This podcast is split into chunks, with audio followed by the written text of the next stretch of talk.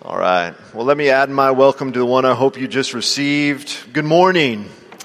Man, so glad uh, to be here worshiping with you. Uh, let me introduce myself. My name is Ben Loos. I'm one of the pastors here at Grace, and it's my absolute privilege to be able to bring you God's Word this morning.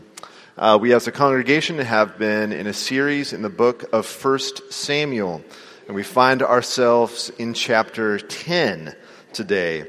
And so if you have your Bibles, you can open them to 1 Samuel chapter 10, and I'm going to be reading verses 17 through 27. 1 Samuel chapter 10, verses 17 through 27. And if you're not familiar with the scriptures, we're going to have it up on the screen. So if you can't find it in the Bible, know it'll be up there as well. Uh, brothers and sisters, this is God's word. Now Samuel called, to the peop- uh, called the people together to the Lord at Mizpah.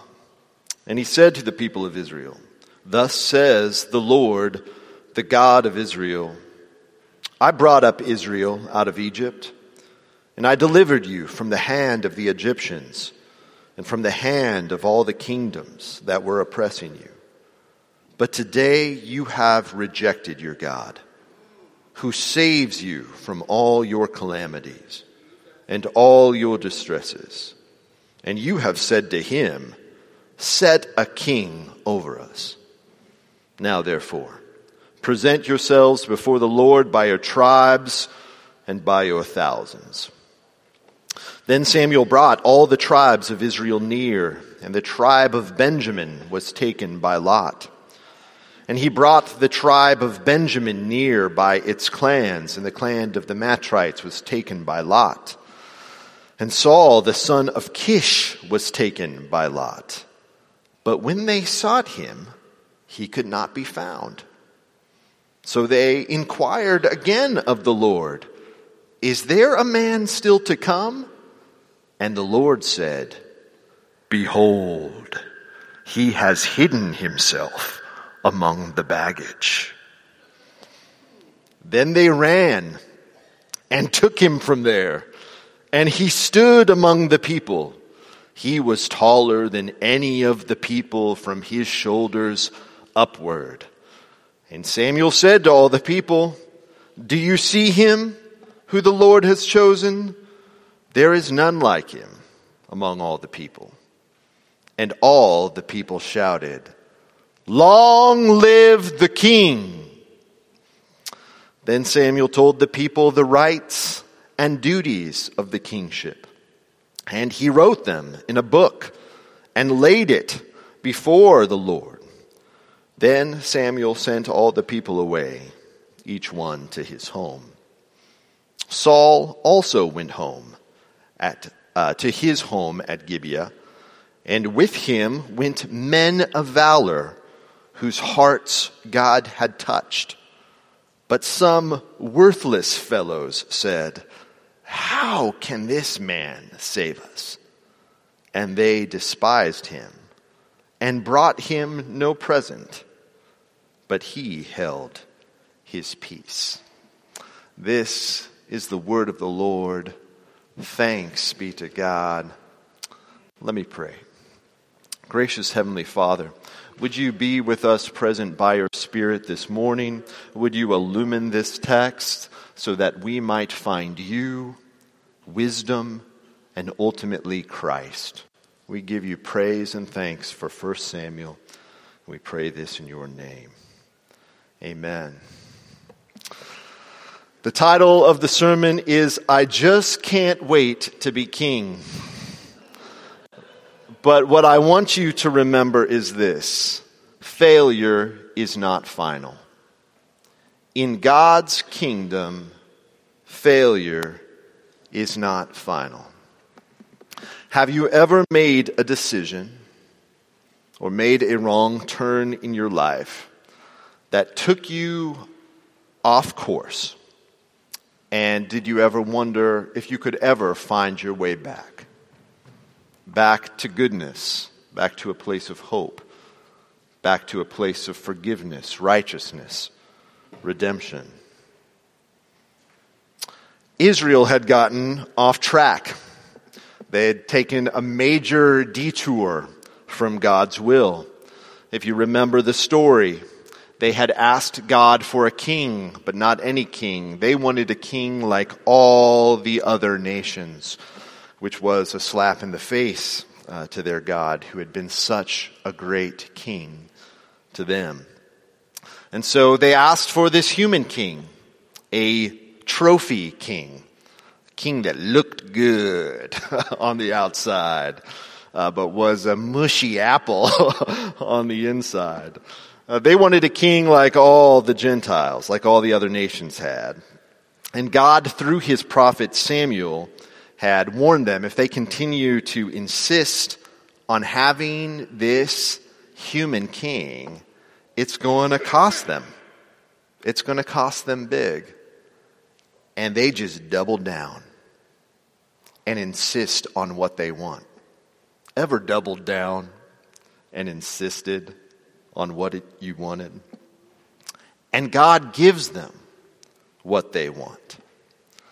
Um, in a man named Saul, who on the outside looked like a great warrior, but on the inside was a storm of insecurity and fear and unbelief. Man, this seems like a dead end street. Israel had made a terrible mistake.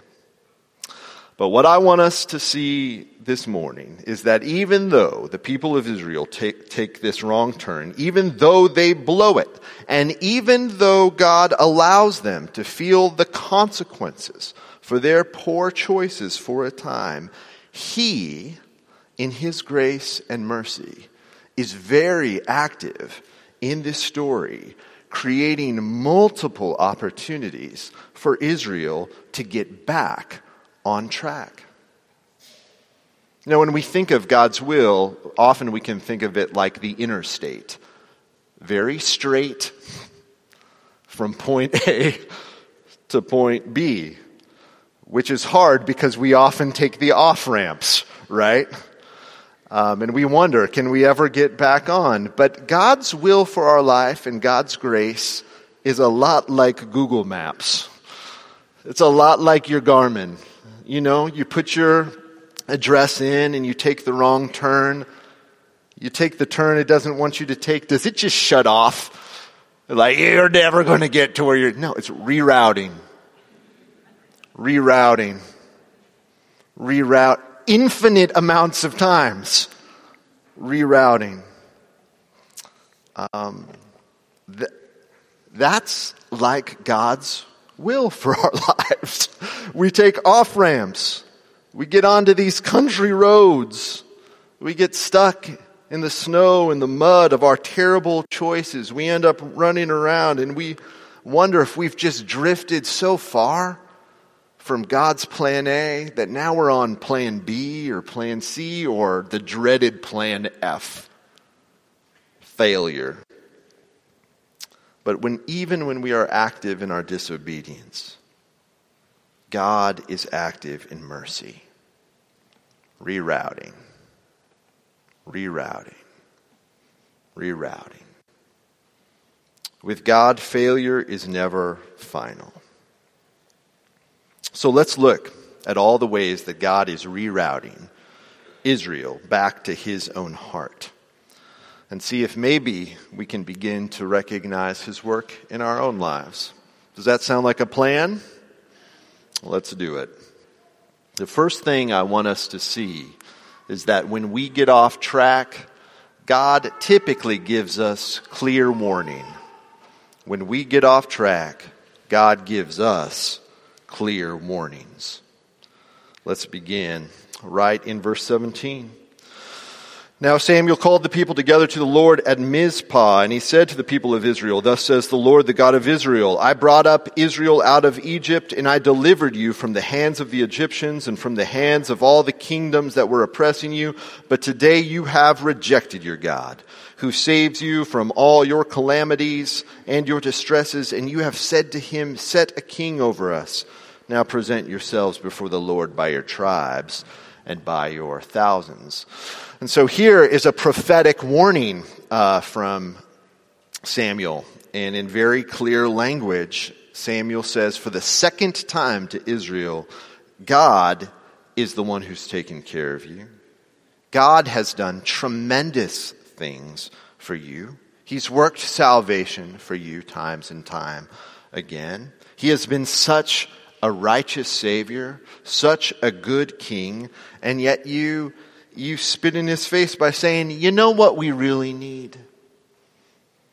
A king like all the other nations. Thanks for all you've done for us, but we can take it from here. This isn't going to go well for you, Samuel says. Very clear language, but it's not only what he says, it's where he says it that makes it so clear. Because it says they gathered together at Mizpah. Well, where's Mizpah?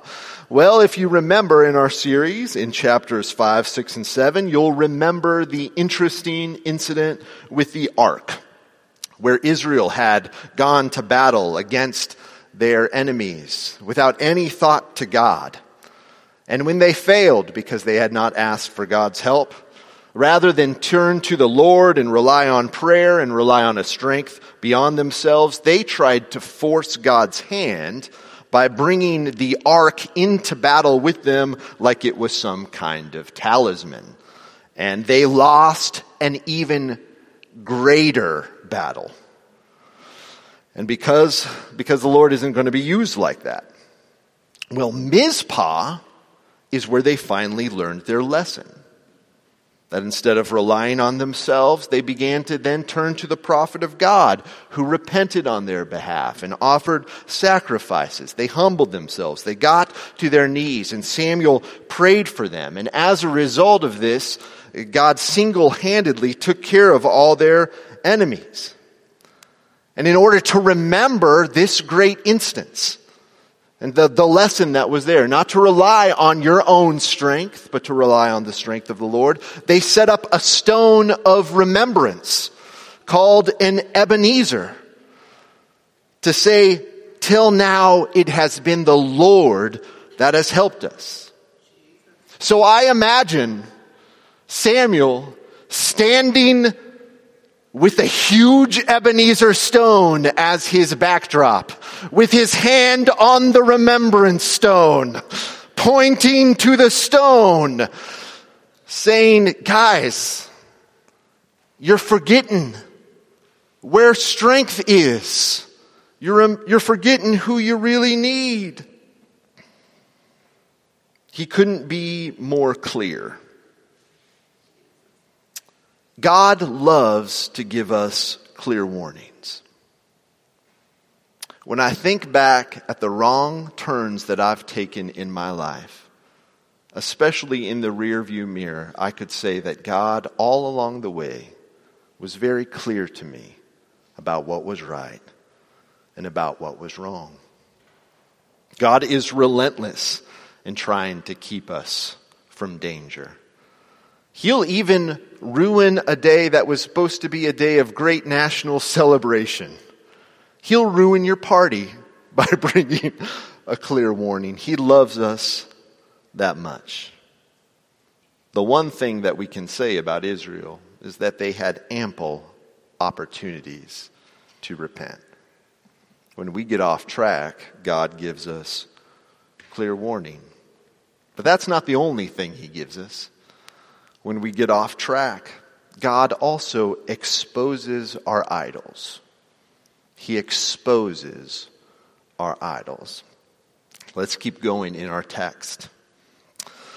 Then Samuel brought all the tribes of Israel near, and the tribe of Benjamin was taken by Lot. He brought the tribe of Benjamin near by its clans, and the clan of the Matrites was taken by Lot.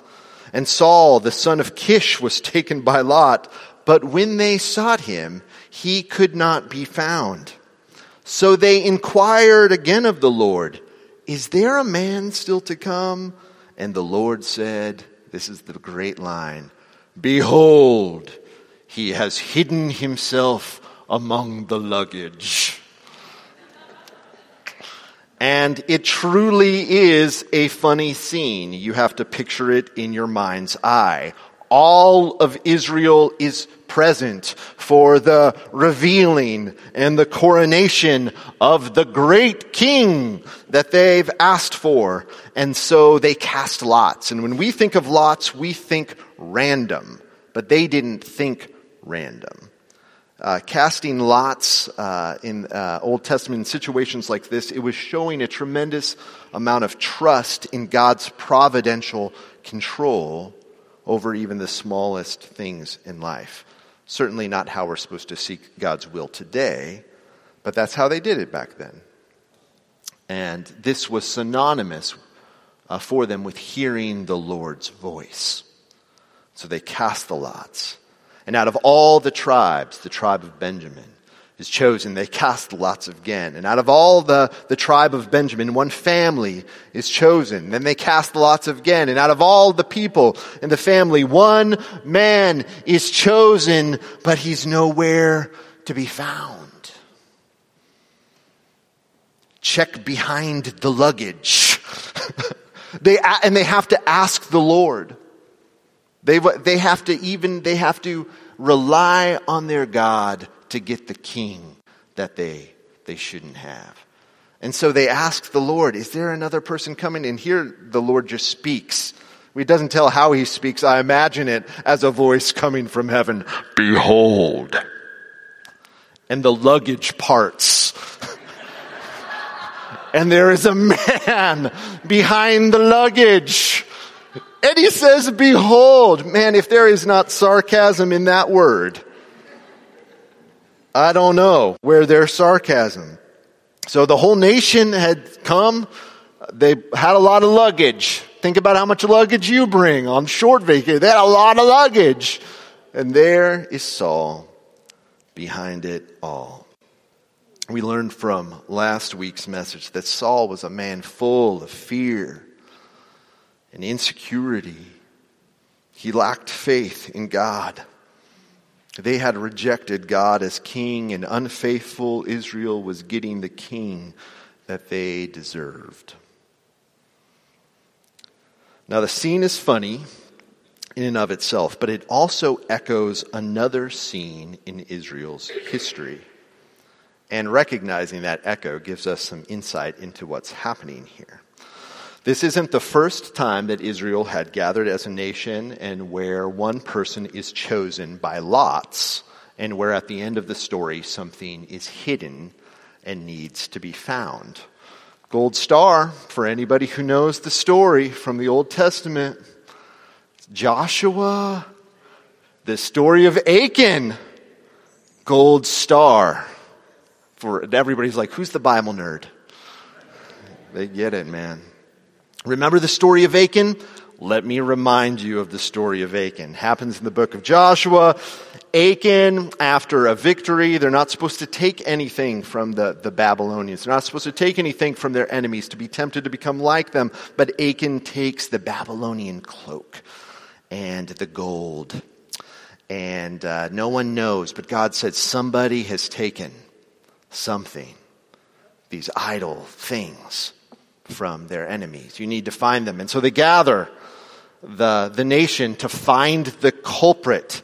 And they cast lots and it comes down from the nation to one tribe and from the tribe to one man. And they look at the one man and they say, where are the idols? And he said, I hid them. I hid them over with the gear. And they go and they find the idols. And that man is brought to uh, a destructive end because of his sin. Very similar thing is happening here, except who are the culprits, the perpetrators? The people of Israel. What is the idol? Saul. Saul is in the place of the idol, having a king like every other nation. Political power is the idol. That sound familiar? What's the point? That before, but you know what doesn't happen in this story? Destruction. a destructive end to Israel. They have an opportunity in seeing the weakness of their king, in seeing that this isn't a road you want to go down, to turn around. What an opportunity to say, Lord, oh man, that isn't the king we want. Not the one hiding in the baggage. We want you. We forgot. We want to serve you. What an opportunity to see the weakness and the foolishness of their desires. God will sometimes expose our idols, won't He? We get into the relationship that we were really, really looking for, and it doesn't, we're still lonely. We're still sad. The job you worked so hard to get, it doesn't solve all your problems. The overspending on the house didn't make all your dreams come true. We put all our hopes and dreams into this thing, and then every once in a while, its weakness is exposed to us, and we have an opportunity to turn from broken cisterns which can't hold water, to turn our attention to the King of heaven, to a heavenly feast, to his sovereign care and goodness. Israel had a chance to do that here, but do they take it? Verse 23. Then they ran and took him from the luggage. And when he stood among the people, and you have to imagine his frame unfolding before the people. And he was tall, taller than any of the people from his shoulder upward. And Samuel said to all the people, Do you see him who the Lord has chosen? There is none like him among all the people. And you have to believe. You know, there's two ways that a person can be one of a kind. What do you think Samuel was saying? But the people heard what they wanted to hear because they saw what they wanted to see, and they shouted, Long live the king! He's tall! Oh, he's a tall king! This is gonna be awesome! not true. They did not come to their senses. They do not know that it's what's on the inside of a person that's, that matters. They will learn. Um, now, certainly, this is going to be the time where God just says, Oh, come on, man. He's tall. That's what you're looking at. You're done. I'm letting you go. But what do we see from the Lord again? Rerouting, rerouting, rerouting. Look at what he gives them next. Then Samuel told the people the rights and duties of kingship, and he wrote them in a book and laid it before the Lord. Then Samuel sent all the people away, each one to their home. Even at this point, he is not only, he not only gives them clear warning, he gives them clear direction. He takes the Lord's word, and when it says the rights and the duties of kingship, I think what he's writing here is, is in Deuteronomy chapter 17, Israel is informed beforehand of what a king should be like. Of what a king should do. If a king is ever going to come to Israel and be successful, this is what they need to be about. And if you go back, this is your homework, go back to Deuteronomy 17, read about the rights and duties of kingship, and what you learn about the king is that they need to be a Bible nerd. I mean, what it says is they make a copy of the book of Deuteronomy and they're just supposed to read it and meditate on it all the time. They're not supposed to care about wives, chariots, or money. They're just supposed to care about the word of the Lord. And so basically what Samuel's giving them is a king manual. Saul, you may not have it now, but if you align yourself to God's word, if you can get over your insecurities and fears, if you can just meditate on God's word, it's all there. The covenant document. What to do and what not to do, spelled out in clear Hebrew for you to understand. He gives them clear direction. And in doing so, he tells Israel it's not going to be his tallness that matters in the end. It will, it will be whether he aligns his heart and whether you align your heart with my word. Because my word can guide you, it can be a lamp to your feet, a light to your path. He has physical gifts, but he's going to need God's word to be successful. He gives us his word, doesn't he? Clear direction he gives one more gift in the text. He provides friends. Verse 26. Saul also went to his home at Gibeah, and with him went men of valor, get this, whose hearts God had touched.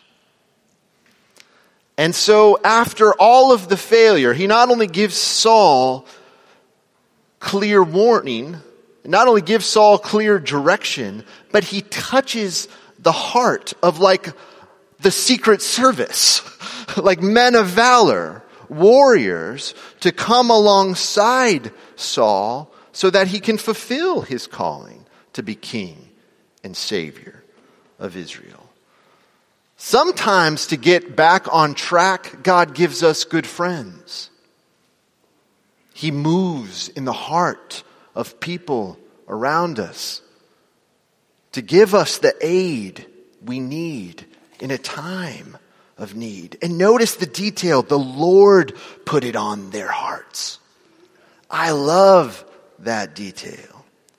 There's a difference between the friends you choose and want and the, and the friends that God chooses and wants for you. And God has put it on certain people's hearts around you to be your real friend, your woman or man of valor, to come alongside you in the hard times. You can usually tell them because they'll never leave you. They may not be the, fr- there's friends that we run after all the time. We want them to be our friends and they aren't our friends. Those aren't the ones that God chose for you. But who are the warriors, like uh, for the Lord, that are around you? He gives them to us.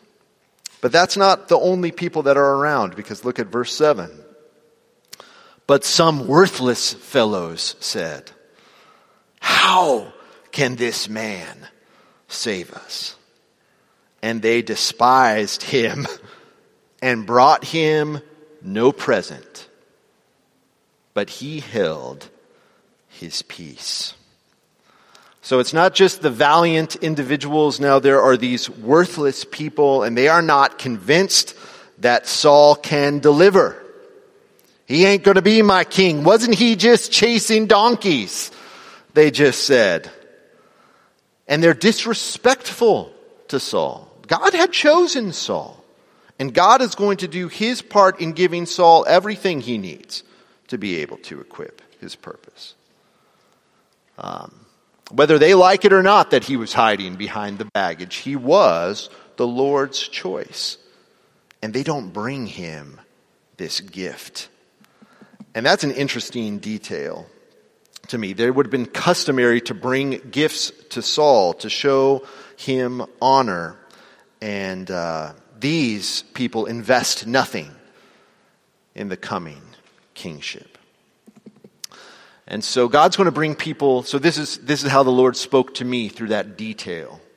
God is going to bring some people into your life and you need to listen to them because they're the men, the men and women that he has moved to come around you. But there's other people who are going to come into your life who have invested nothing in you. They have invested no time in you, in God's purpose for their life. And they're going to try to speak to you, and your job is not to listen to them at all. When people have never invested in you. Be careful of accepting their opinions. But notice, Saul doesn't stand up to his critics. He's surrounded by valiant men, but he doesn't say to his critics, shh. He's still weak, as we'll see. And he goes home. That's the story. What do we learn from it? One of the questions you have reading Saul's story is this, is, is this thing doomed from the beginning? It seems like every time they have an opportunity to turn towards God, they turn further away from Him. And, uh, you know, that's not really a surprising thing because it resonates so much with our own experience of following the Lord. But what is surprising and amazing and truly wild is the relentless way in which God and His grace and mercy continues to give opportunities for repentance and trust to both Israel and Saul on this journey. And the story is really mirrored in the story of humanity, isn't it? We lost our way because we wanted to have our own king and have it our own way.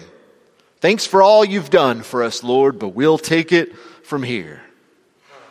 And we take the off ramps and the, the country roads and we get stuck in the mud. But what we find is that God never leaves humanity. He sends prophet after prophet, word after word, opportunity, opportunity, signs of his confirmation, grace and love, rerouting, rerouting, rerouting until finally he comes himself. And he wasn't recognized when he came in the flesh, not because he was scared and hiding, but because he was so different from anyone we had ever seen before. The opposite of Saul, really. Not so much to look at on the outside, the scripture says, but on the inside, glory, a beauty. And he didn't need the word of God to direct his path. He was the Word of God given to us. And he didn't need friends to encourage him on the path to save others. His friends left him and he did it anyway. And he had critics who looked at him and said, he can't save anyone. And he looked at them from the cross and he forgave them as he forgave us. And because he died for us, and because he rose for us, and because he reigns for us as our king, we can know that no matter how lost we get, no matter how many times we've taken a wrong turn, if we trust in him, the one who began a good work in us will bring it to completion in the day of Christ Jesus.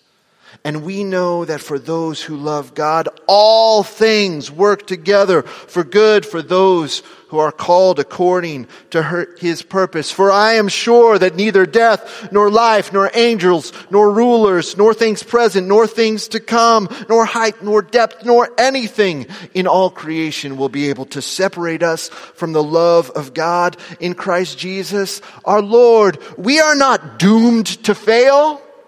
We are not children of perdition. We are the children of the Lord. And that means no matter how lost we feel, there is hope. Rerouting, rerouting, rerouting. So the only question for us is there a, is this, is there a warning? A clear warning that you should be listening to? Is there a clear, direct word from the Lord that you need to listen to? Is there a friend's presence in your life that you need to acknowledge?